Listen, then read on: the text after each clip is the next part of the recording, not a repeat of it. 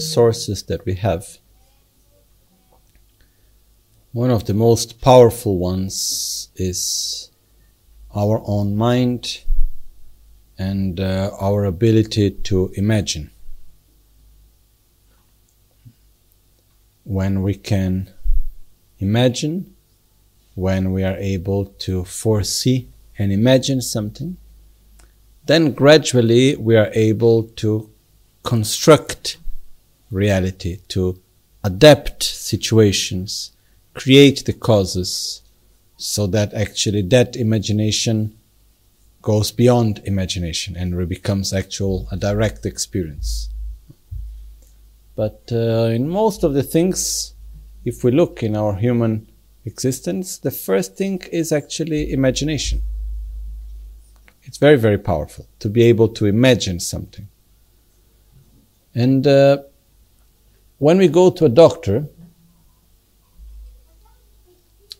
very difficultly we will go to a doctor and we will rely upon a doctor and we will trust a doctor if we cannot imagine ourselves being cured.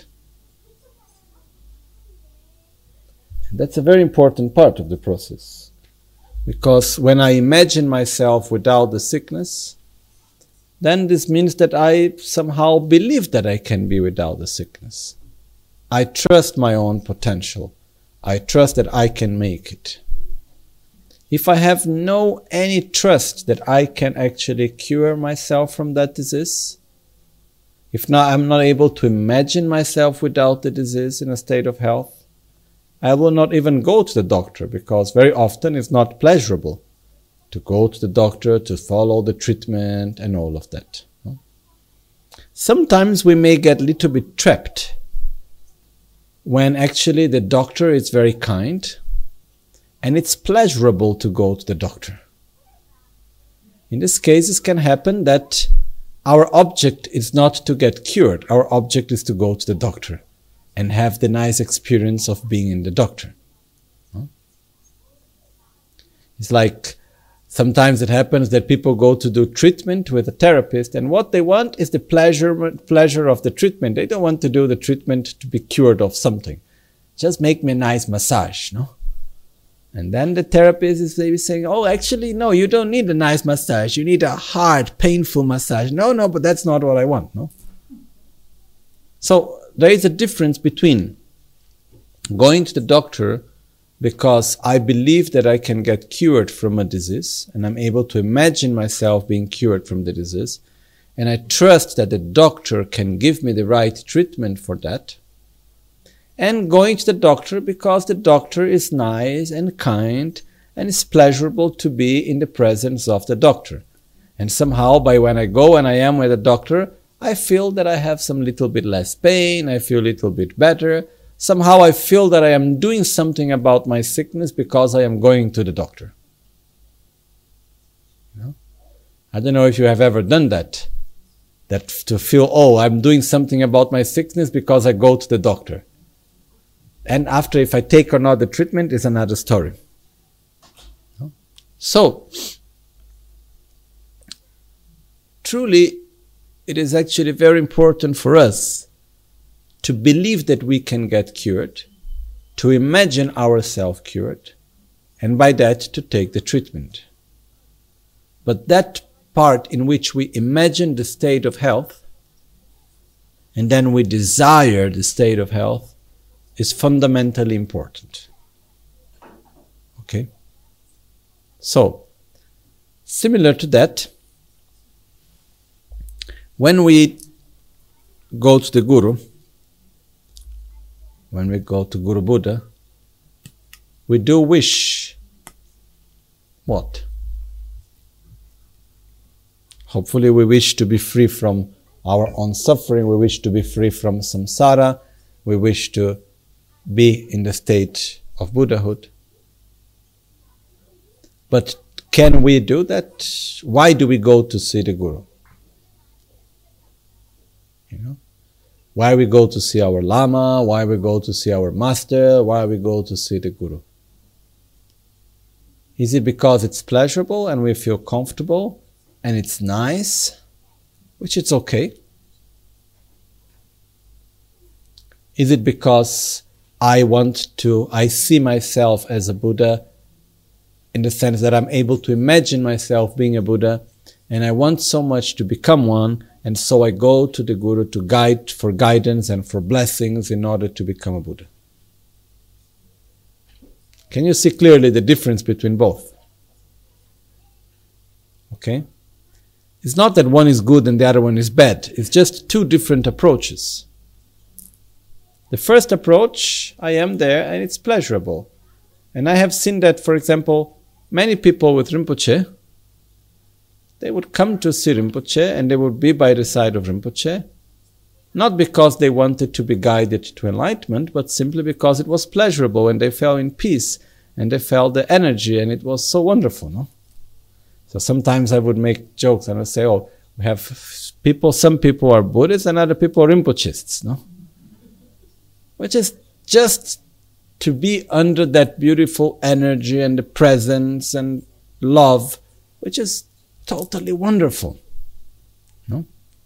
But this is like going to a doctor by the pleasure of being in the presence of that person, of that doctor. Another thing there are people that sometimes like very much to go for initiations and teachings and to be by the request the blessings of the guru and all of that, which is very wonderful. But somehow feeling that because I am going to many teachings, because I'm taking many empowerments, because I am very often in the presence of my guru, somehow I am in the process of healing. Which in a way it's true. In a way it's not in the sense that just going to the doctor doesn't make the process of healing to happen. We need to go to the doctor, yes. It helps us, it incentivizes us, it make clear it clears our mind, it gives us strength and many good things of going to the doctor.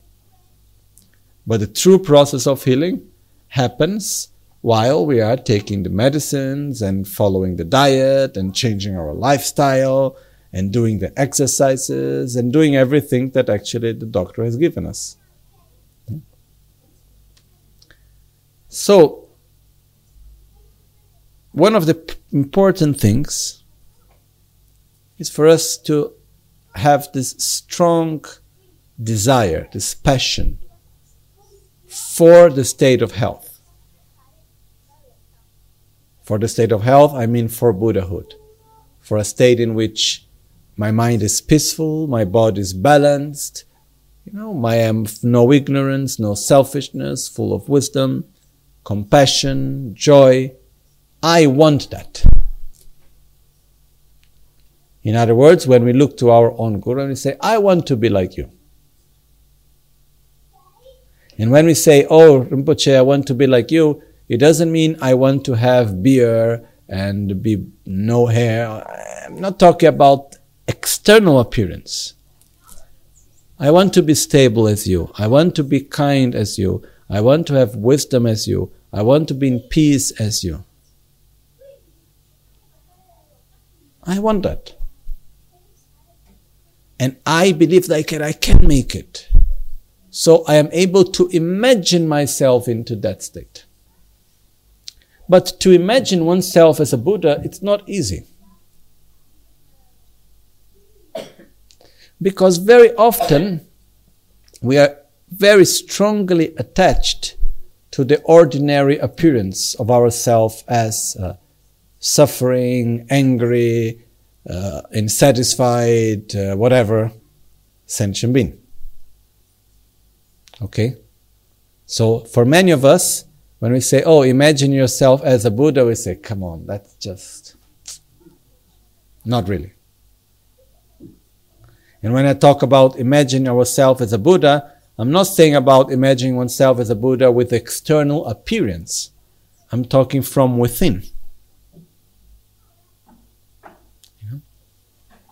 So, for some of us to think that, okay, I am a Buddha, to imagine ourselves as a Buddha, it is somehow a sort of, I don't know how to put clearly, but like, oh, that's not possible. I cannot be like that. because we have the strong identity of ourselves with our jealousy, with our limitations, with our fears, and so on and so on. So, in the practice of Guru Yoga, one of the important parts of the practice is called Absolute Guru Yoga. In the Absolute Guru Yoga, what we allow ourselves to do is that we imagine ourselves becoming a Buddha from within. And uh, we use as a support for that Guru Buddha himself. Guru Buddha comes, absorbs to our crown, enters and sits in our heart, and we become one with Guru Buddha. If we allow ourselves to be one with Guru Buddha, we allow ourselves to become a Buddha. As we get overwhelmed by the mind, the speech, and the body of Guru Buddha, our body, speech, and mind just transforms and becomes just as Guru Buddha. Uh, when we do that, one of the very important things that we are doing is actually imagining oneself as a Buddha. And then when we imagine ourselves as a Buddha, not from the external perspective, but from the internal perspective, that's actually something very, very powerful. Because in the moment that we start imagine start imagining ourselves as a Buddha, then we start to develop desire for that. We start to develop aspiration. We want to become one. And uh, anything in life to to realize it, the first step is to imagine it. So it is very important on our path to create this very stable connection with Guru Buddha but we need also, the same way that we need to develop trust into the Guru and rely upon ourselves upon the Guru Buddha, we also must have as much trust in our own selves, as much trust in our ability to become like Guru Buddha. This is very important. Otherwise, it can become like a sort of I trust you, Guru Buddha, and my well being depends on you. you know, and if Guru Buddha would listen to us and would say, ah, Okay, I'm, I'm happy that you like me, but I'm sorry I cannot do that for you. Actually, even Buddhas have limitations. I'm sorry if I put into these words. To help others. What is the limit that the Buddha have to help someone? the mind of the person. That's it. No one is able to enter into the mind and change things from within. We can only interact. That's all we can do. So, in this way, we must understand that that's our process. We need to develop ourselves, our qualities. And to do that, we need to believe in ourselves. We need to be able to imagine ourselves into that state. Okay? And um, this is a specific part practice regarding Vajrayana Buddhism, which is to bring the result into the path. Okay? And then and the way through the practice of Guru Yoga is one of the most powerful ways of doing that. Because it's not that we just become suddenly Buddhas out of nothing. We actually, it's through the power of the blessings of Guru Buddha, to the power of the presence of the body, speech, and mind, we become overwhelmed with it and we allow ourselves to experience that state. And for many of us, it is much more easy. Because when we meet our own Guru, and we recognize states of love, of stability, of joy, of wisdom, and so on. And we connect to it. And from the Guru, we connect to all Buddhas.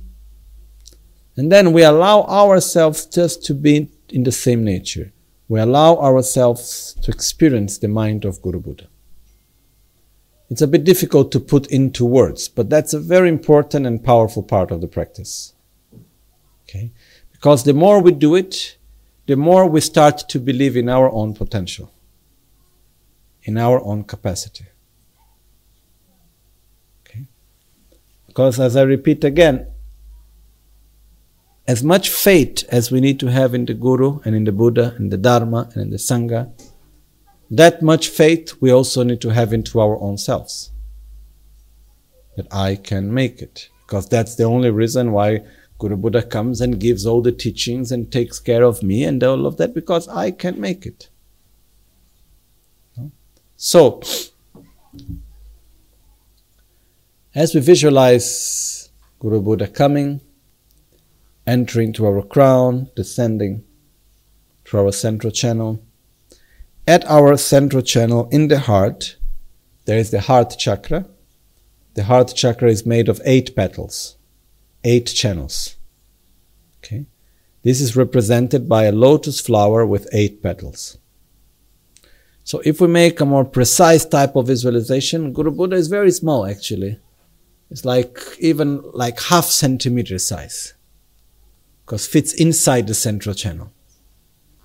Okay? But in order to simplify, to make maybe more easy for our visualization, it is also common to visualize more or less the size of a hand sitting at our heart. Okay? If we go more precise, actually it's inside the central channel. So it's very small because the central channel itself is like a finger. So it's like inside of that there is Guru Buddha, and it's very inside the central channel. It's a lot of space. Well, space is relative. So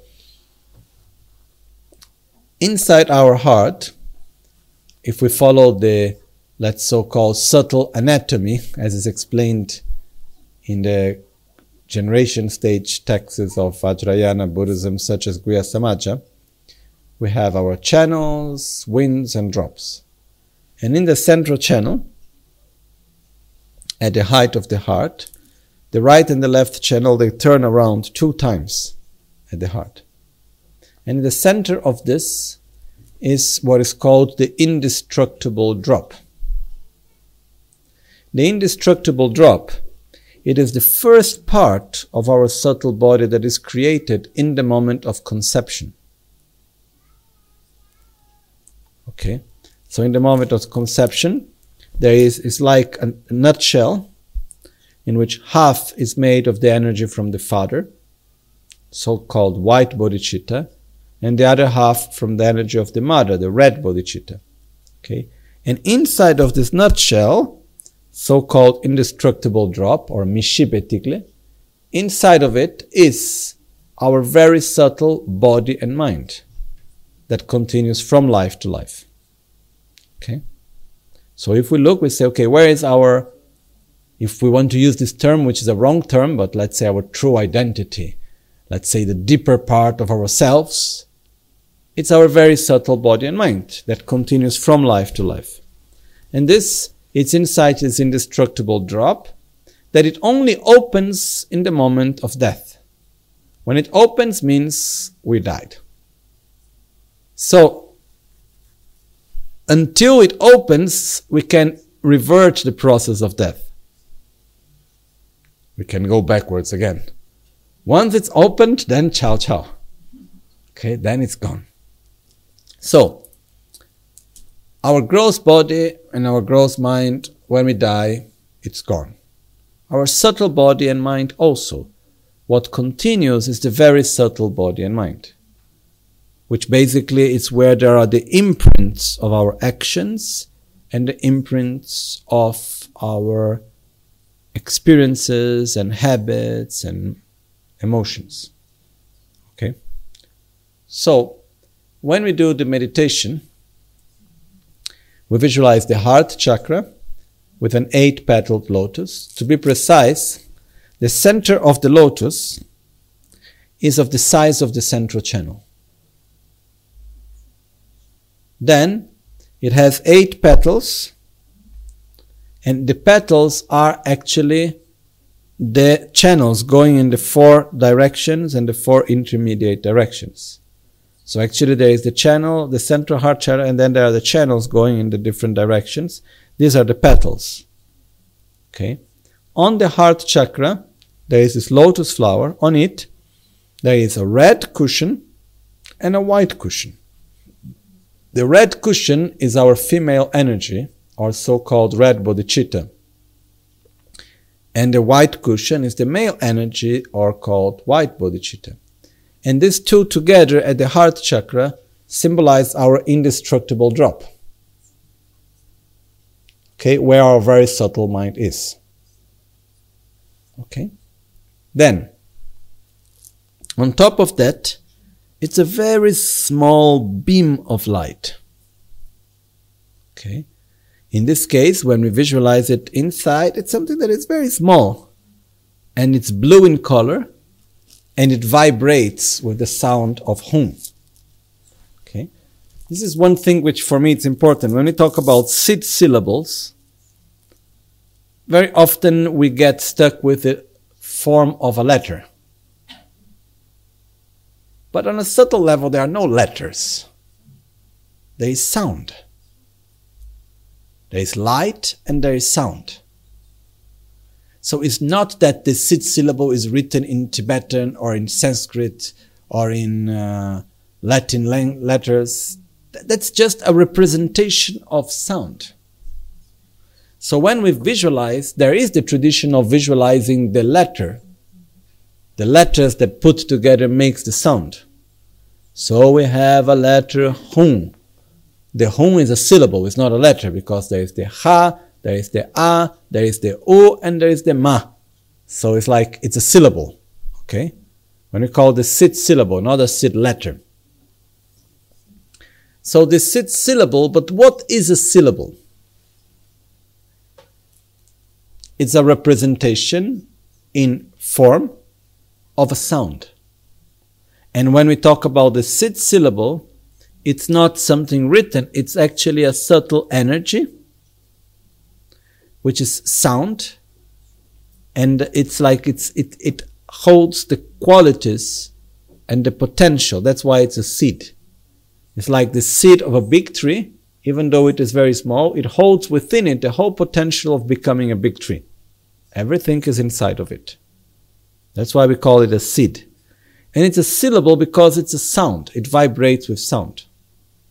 So the way of visualizing is this small sound, small light, or like a dot of light or a small beam of light that vibrates with a certain sound and has a certain color.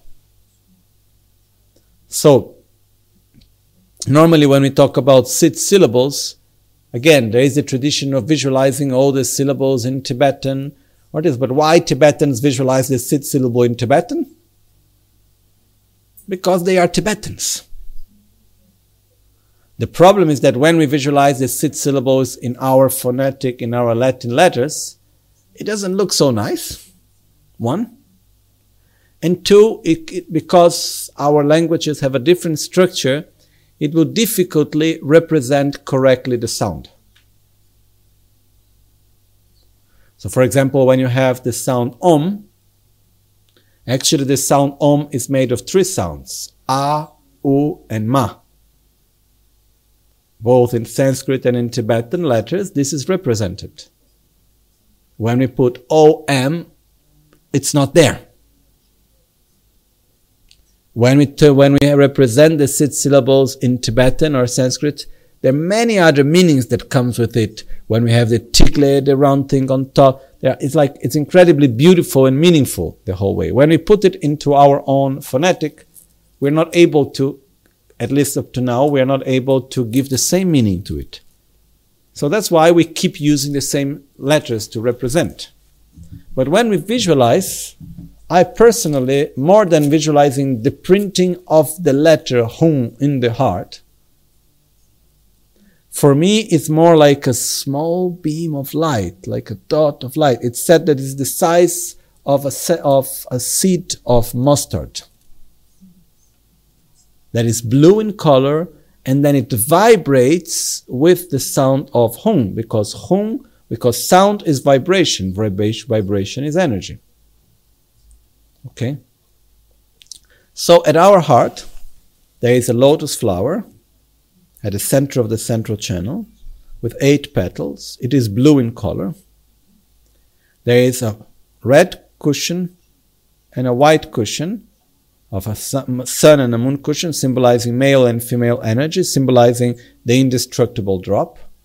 And on top of this, there is this dot of light, or it's like a small beam of light, a point of light, blue in color, that vibrates with the sound of Hum.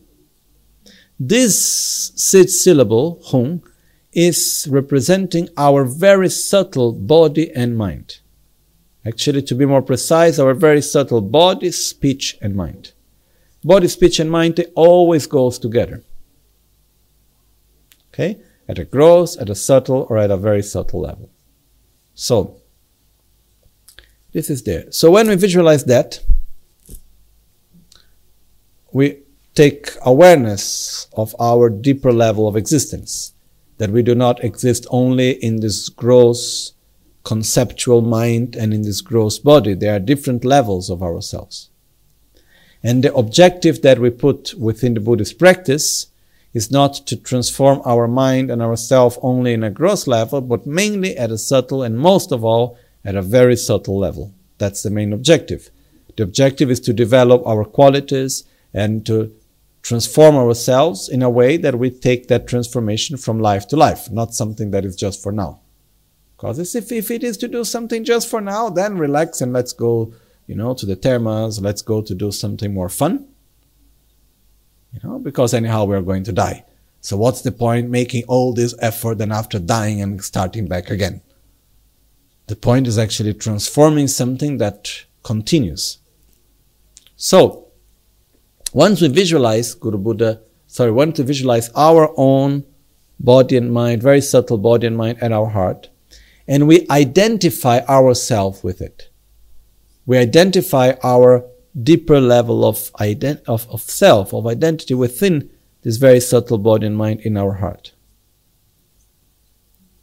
If we are able to do that, then we're already a good step ahead for the, uh, for the absolute Guru Yoga.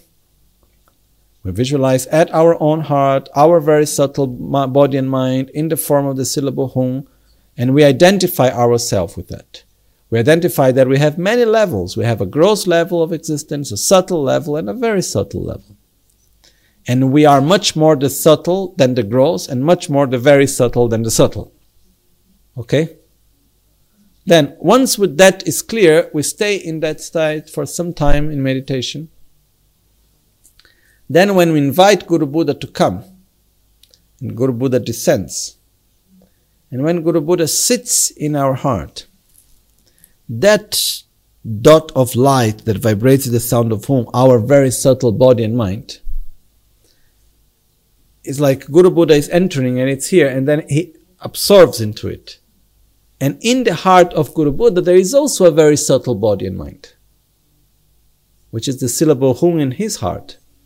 And our syllable Hum and the syllable Hum of Guru Buddha melts into one.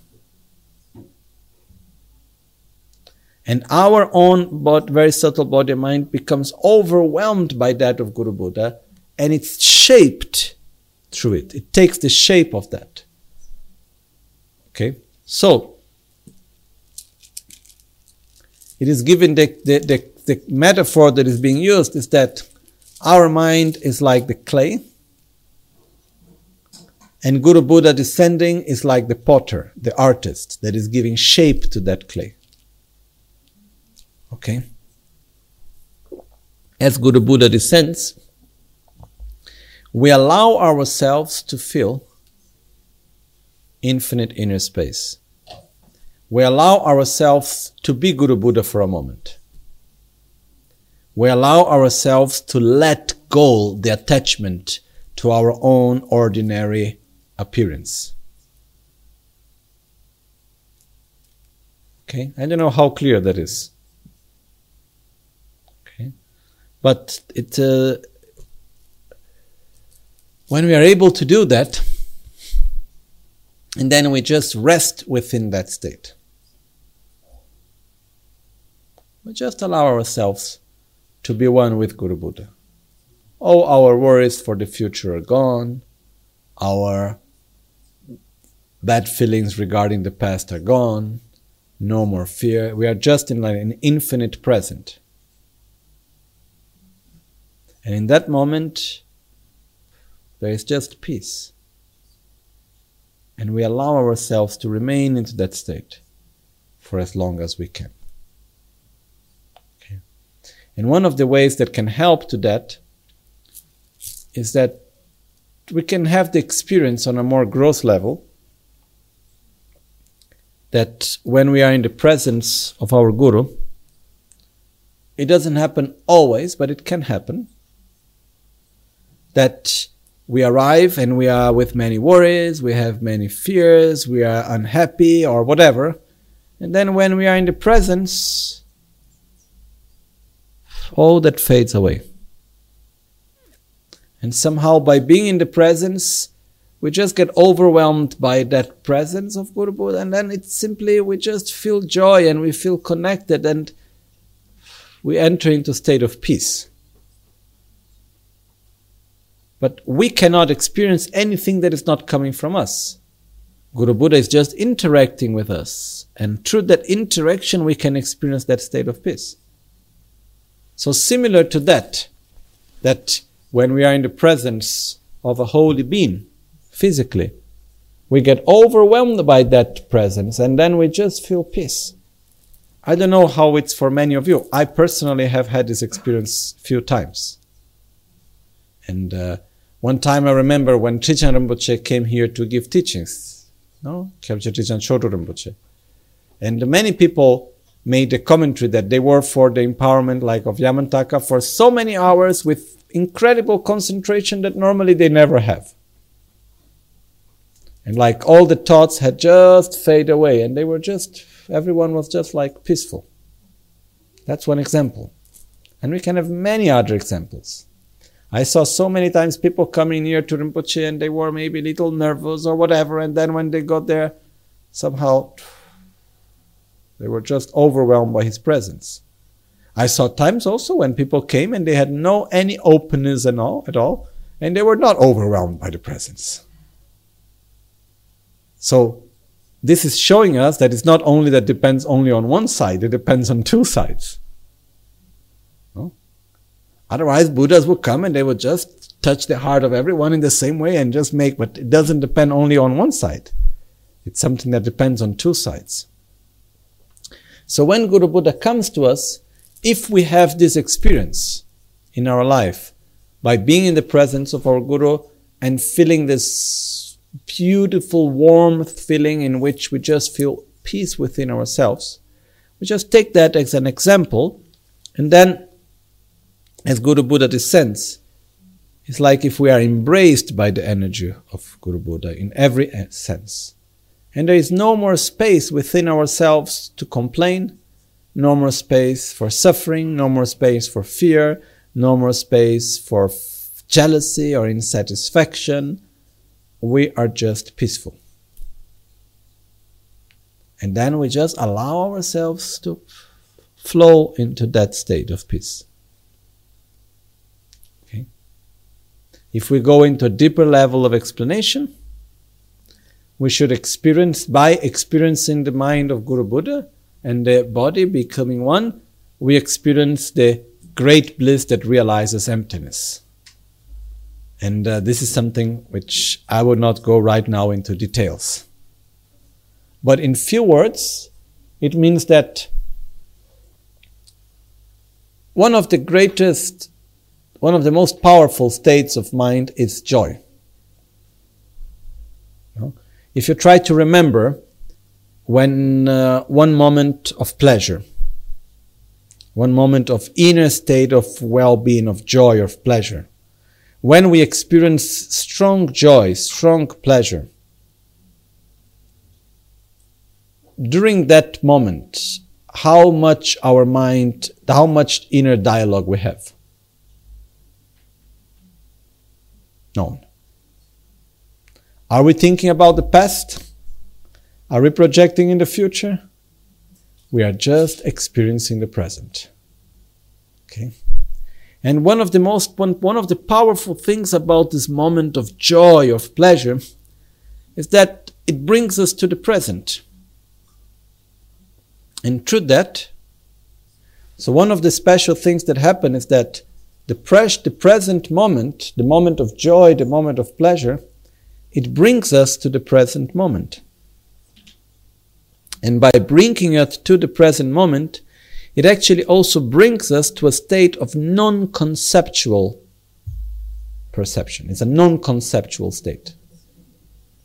And when we talk about the realization both of love and particularly of wisdom, we're supposed to realize the way how reality is, which is called the lack of inherent existence, which we don't enter now into details about it, on a non conceptual level. Because our suffering comes from ignorance at a non conceptual level. So if our problem was conceptual, then we need a conceptual antidote. When our problem is non-conceptual, we need a non-conceptual antidote. And one of the most powerful states of mind is this state of great bliss, this state of immense joy. No? So when we say the union of great bliss and emptiness, there is a connection between body and mind, and also between mind and mind, which means mind and object of perception. So, what do we mean by great bliss? Great bliss is an inner state of overwhelming pleasure and joy. No? Like one time, one uh, disciple came to me during the period of a retreat and uh, came and saying she was a little bit feeling a bit shy. And she said lama i have an experience which it's overwhelming and didn't know much where how to put say while i was just doing the mantras with the visualizations i started to feel heat coming from my na- navel up. And then suddenly i had ho- my whole body was overwhelmed by pleasure. And it was like an orgasm which was not finishing was not ending was was constant and I just didn't want to go out of that state and I just remained on that. This is what we call bliss. Bliss is a state of mind which has a connection to body. It doesn't need to be necessarily within a gross body, but it is also, once we have a gross body, it is directly connected to it also. But it's an inner state of immense pleasure, immense well-being that overwhelms every part of the body. When anyone experiences bliss, it actually, once can feel it from the head to the toes. It's like it's everywhere. It is said that in the moment of bliss, the subtle energy channels, they're all cleared. It's like we, it goes through the whole nervous system. It's something that fills the whole body. And that brings to a very powerful state of consciousness, which is also called great bliss. That state of mind, which is a non conceptual state of bliss, of joy, of pleasure, it's difficult to give the right word to it. Okay. In the Tibetan, in Sanskrit, it's called Mahasukha. Okay, great bliss. Sukha is Dewa in Tibetan or Dechen Dewa Chembo, Dechen, great bliss. But these are words that as we translate, it's just sounds. The, the meaning is something that is beyond words. You know? So if we try to understand what is great bliss, try to imagine the moment of the greatest pleasure you have ever experienced. You know? And in a very mundane way, one of the greatest pleasures of the body that anyone can experience is the sexual pleasure. So if we take that state of pleasure, and then imagine that it lasts for long, and it's very, very strong. Okay? The point is that this is not an objective, this is just a tool. And the point is that through the state of bliss, one is actually realizing, perceiving interdependence, and understanding and perceiving that reality doesn't exist as it appears of inherent existence. So you realize the lack of inherent existence of phenomena. And all of this is done on a basis of great love and compassion.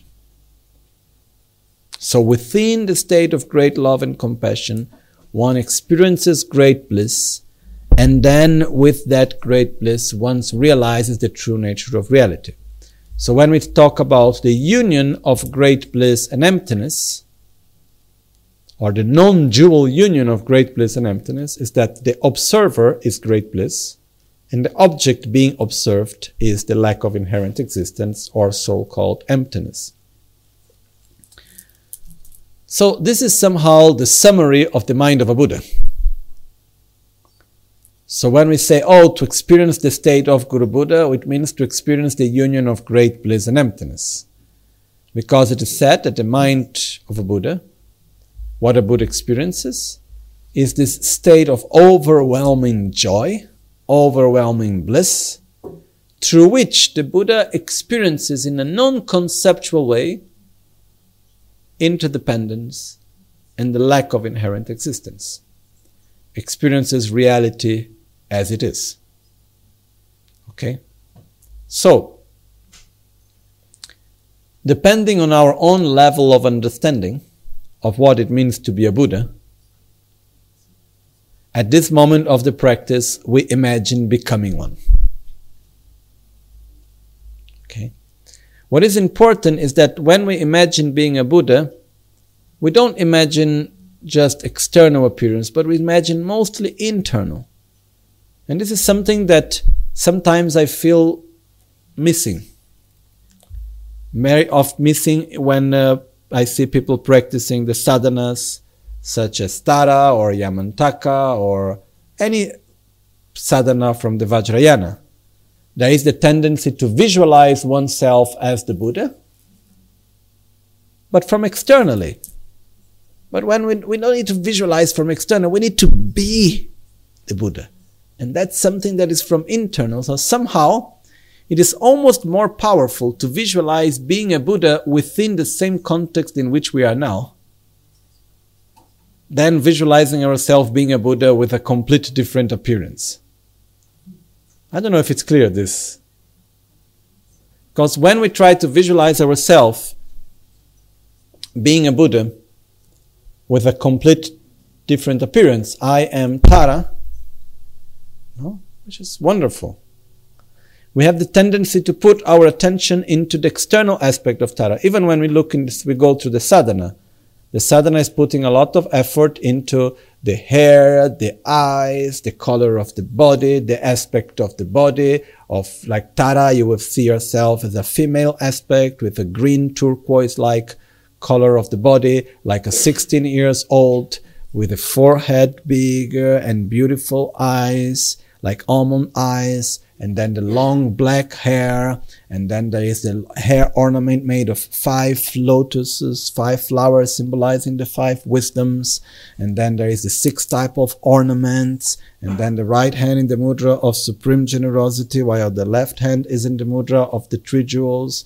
The right leg is slightly stretched, and the left leg is bent, symbolizing action and concentration at the same time, method and wisdom, and so on. Okay? But all of that, there is very particular reasons why we make these visualizations, and they are very important. But the practice, it's complete, it's incomplete, completely incomplete, I wanted to say.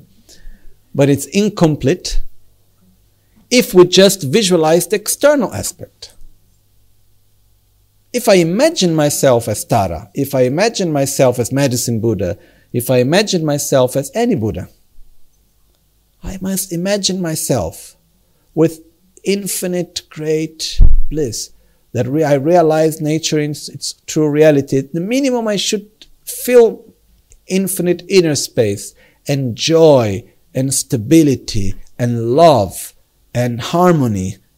I need to feel these things from within. So, when we imagine becoming a Buddha or being a Buddha, bringing the result into the path,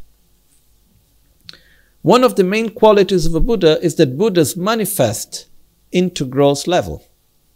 Okay? And normally what we visualize as a Buddha, it's like more, it's more similar to the subtle body of a Buddha or the Sambhogakaya. When we talk about the gross body or Nirmanakaya, it's how a Buddha will manifest to help sentient beings, and that's flesh, flesh and bone. So I feel that it's very important for us to be able to imagine ourselves as a Buddha without needing to change the external appearance. Visualize yourself as Guru Buddha with the same body, the same context. Everything around us is the same, but we are a Buddha. If we allow us to experience that, then after we can add the beautiful body and everything else into our visualization. If we look clearly in the sadhanas, it is also saying for us that we need to visualize and to imagine, not visualize, we need to imagine ourselves being a Buddha from within. In self healing, this is very clear. When we talk about the five Dhyani Buddhas, it's all symbolizing the transformation of the mind. But sometimes we get lost into the image and we forget, we are not able to be in touch with the actual content. Okay? So, bringing the result into the path, it's a very way, powerful way of practice. And uh, we do this in all the Vajrayana sadhanas, and we do this in the Guru Yoga practice. And it's one of the most powerful ways. So, when we visualize Guru Buddha coming, once again, we simply allow ourselves to be one and inseparable. But it's not like I allow myself to hold myself on Guru Buddha and then he takes me and I am one with him. I allow myself to be overwhelmed by his presence in such a deep level it's like Guru Buddha is descending inside my central channel and my very subtle body and mind are actually mixing together with his very subtle body and mind. What is there more intimate than this?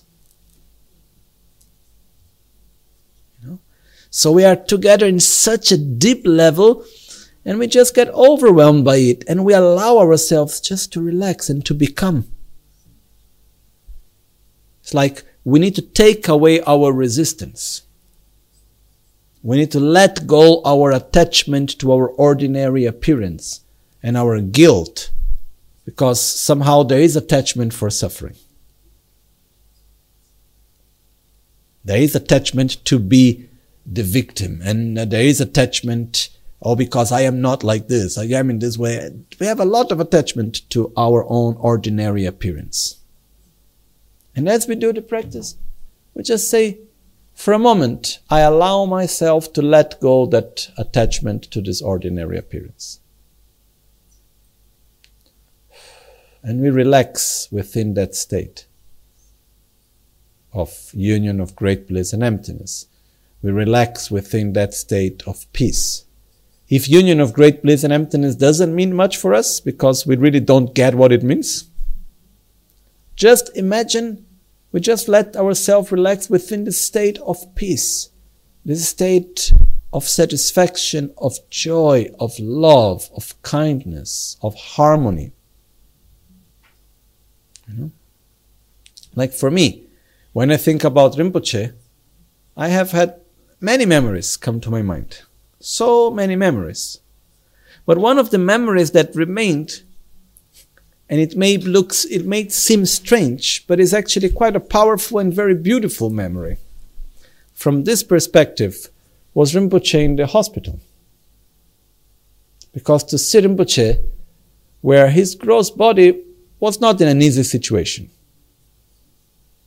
but he was so peaceful so joyful same as always but particularly just there you know it was almost tangible to feel the state of peace and to feel this state of stability. So, this is what we need somehow to connect with and allow ourselves to experience. Okay. So I'm trying to give color to it. I'm trying to make in a way that you can somehow create your own experience because that's what sadhanas are about. Is that we should make our own experience. And we use recitation to direct the mind, we use visualization to create experiences. But then we need to generate our own deeper experience. And again, the, Vajrayana tool is to bring the result into the path. And one of these, one of the most powerful tools. And we do this with Guru Yoga. Okay? Also, when uh, just the days that Rinpoche passed away, Kyabje Trijang Chodo Rinpoche, he gave the indications that we should meditate on absolute Guru Yoga, in particular of our mind being inseparable from the mind of the Guru. So, to meditate means to familiarize. So once we visualize that Guru Buddha comes and sends and sits in our heart, we feel blessed, we feel honored, we feel overwhelmed by that state. And then we just relax and we rest our mind, our tensions, we let go, and we just allow ourselves to be one with Guru Buddha. And once we are able to feel it, we just remain into that state as long as we can. This means to familiarize ourselves with it. This means to meditate on it. Okay? And uh, as all practices, it should be done again and again. When we feel that time is okay, then we just we focus again Guru Buddha in our heart. We thank. We feel gratitude. We request Guru Buddha always to remain with us. And then we commit ourselves to act externally with generosity, with morality, with patience, with effort, with concentration, with wisdom for the benefit of all and others. And then Guru Buddha remains in our heart as we do all our daily activities. Okay? When uh, as we are awake or when we go to sleep and everything else. Okay? But from this whole practice, the part of the absolute Guru Yoga, in all sadhanas, it is very short. It is just like, because there is not much to say, there is just to, to meditate into that state. And it's something very important at the same time, but very private on another. It's very personal. So if we look in most of the sadhanas, in the Guru Yoga, in six session Guru Yoga, it's very clearly there, but it's very one. It's one. It's one line. No, if we see in the Guru Puja, it's there after Kyonyi Lama Kyonyi Yidam. Netherlands sowa tabe tu lame kusum togi nenamle duje wese karma to kaso rimda chichar chungne danyi nyege ne sore da chete ba ripshi da nanda washi to kushi topchin lama ni bashi kushi topchin lama ni shik geshin timpe jingil la gyur that's one line.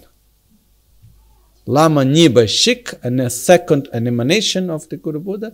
geshin timpe joyfully absorbs and blesses my mind. Then, if we want to understand really how, what to meditate and so on, this is when we enter what is called meditating in the Mahamudra.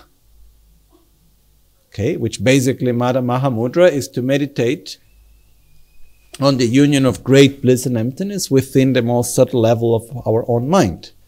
Is meditating on the emptiness of one's own mind. That's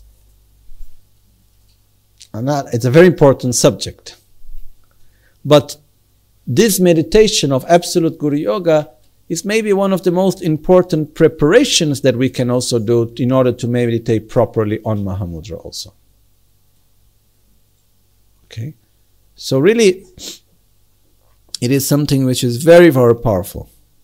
And it is said in many texts, there is no any sadhana superior than Guru Yoga. There is no meditation superior than absolute Guru Yoga. Okay?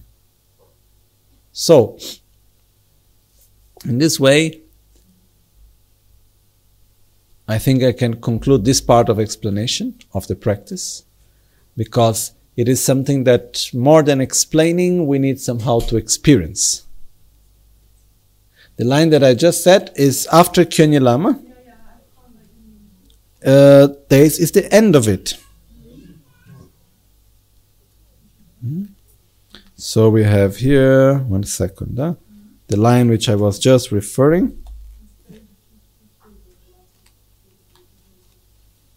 It is saying, a smiling emanation of the Guru dissolves into us and we are blessed with inspiration. Okay? Page 53, verse 54, the end of verse 54. This is the moment Guru Buddha descends, sits in our heart. But actually, this is the main part of the practice. Okay? It depends if we are beginners in the very beginning, we just we, we need to focus in the beginning a lot in the relative Guru Yoga. Because in order to do well the absolute Guru Yoga, we must feel trust, we must feel love, we must feel all of that that we have been talking about since yesterday. And when we have that very strong, the simple idea of Guru Buddha coming into our central channel and our subtle mind and becoming one with it it's overwhelming. Okay. And I heard sometimes people saying, Oh, I'm not able to do it because I feel it's a lack of respect for my guru to put him inside my mind. My mind is too ugly, it's too dirty to mix it with my mind. Stop with nonsense. But it is nonsense. Somehow, sometimes many of us have a lot of nonsense. So it can happen. The point is that we invite Guru Buddha comes through, And if we have any doubts like this, don't worry. Before inviting Guru Buddha, we already did a lot of cleaning and purification through the lights and nectar coming from the chakras to our chakras and so on. Okay. So if we do very well the relative Guru Yoga, especially the part of purifying negativities, of rejoicing, of making offerings, which is the part which is mainly to accumulate merits, if we do well that, then we have the strong basis in order to be able to do well the absolute Guru Yoga. Okay? But don't think relative Guru Yoga is not important and jump right away to absolute Guru Yoga. If we don't do correctly the relative Guru Yoga, then our absolute Guru Yoga will remain superficial. That's why we must develop this strong feeling of gratitude, of love, of trust. Then we make prostrations and offerings and we admit our negativities and we purify them and so on and rejoice and request the teachings and we create this connection deeply. Then we request the blessings of all, from all the five chakras coming light and nectar, purifying our negativities. And as we request, very strongly the, the blessings. And as we do that, it's like coming more near. Then finally Guru Buddha comes towards us, enters. And then our very subtle mind, remember that we need to meditate also into identifying oneself with one's own very subtle mind at one's own heart, comes and becomes one and inseparable. And it's like overwhelming. Everything dissolves into light. Like there is nothing more than that infinite space filled with joy, filled with bliss and love and uh, harmony and wisdom. So this is basically the some sort of explanation of this absolute Guru Yoga. If we do it well, it's like also like almost being it's like how to say? Imagine that as Guru Buddha descends and enters into our heart, it's like much more powerful than any drug that could alterate your own perception of reality. But it's something like, like. Very powerful, but soft and kind at the same time. It's like being overwhelmed, and then suddenly we become that state, and everything just melts into it beautifully. Okay? The only way to experience bliss and emptiness is before experiencing bliss to realize emptiness. Then, once you have realized emptiness, within the realization of emptiness, you generate bliss and then you maintain the same mode of apprehension. So, it's not like bliss doesn't bring the realization of emptiness by itself, not at all. We need to develop the two things separately. When we go into the com- commentaries of the Tantras, how to generate bliss, how to realize emptiness, how to put the two together. So the realization of emptiness comes from first realizing emptiness conceptually, then gradually meditating on its meaning, having a non conceptual experience of emptiness, and then generating bliss, and within the state of bliss, bringing oneself to that non conceptual experience of emptiness.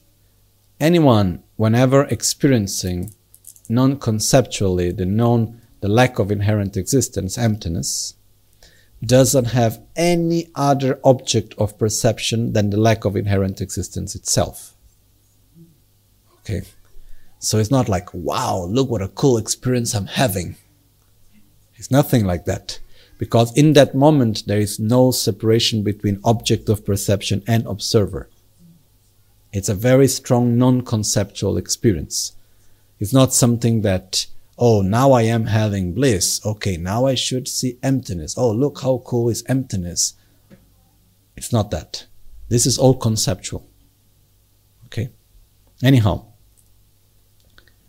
let's practice each one on one's own level, which is, first of all, as Guru Buddha descends, we try to imagine what is the state of the inner experience of a Buddha and we just emulate it. We just imagine deeply, then we identify ourselves within that state. Okay? So, this is one very important part of the practice. So, now we'll do the practice together. Okay? So, as we did before, we will do with the recitation. We can do in two ways actually. We can do or with the recitation of the preliminary practices, or we can do with the recitation of the Guru Puja. Okay? So, I think we can do with the recitation of the Guru Puja. Guru Puja is one of the most well known practices of Guru Yoga.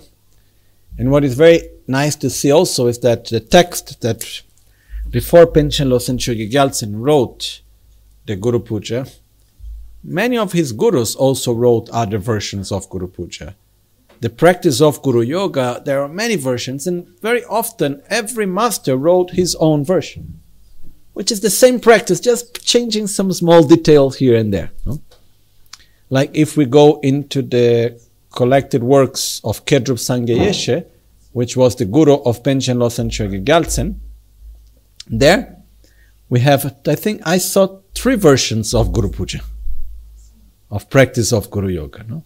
So what happened is that Panchen Losang Gyaltsen, he was so amazing as a master and as a composer that he wrote this Guru Puja practice, this Guru Yoga sadhana in such an excellent way that after him everybody said we don't need to write new versions because he already wrote in the most excellent manner that could be. Somehow it was like, okay, we reached the top.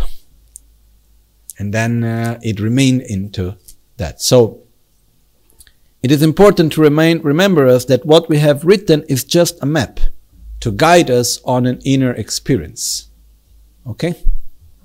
So we will do now, I will do some very brief guided meditation. I will guide you briefly to what is the meaning of each part. And uh, as a way of guidance and for blessings, also we will use the verses of the Guru Puja.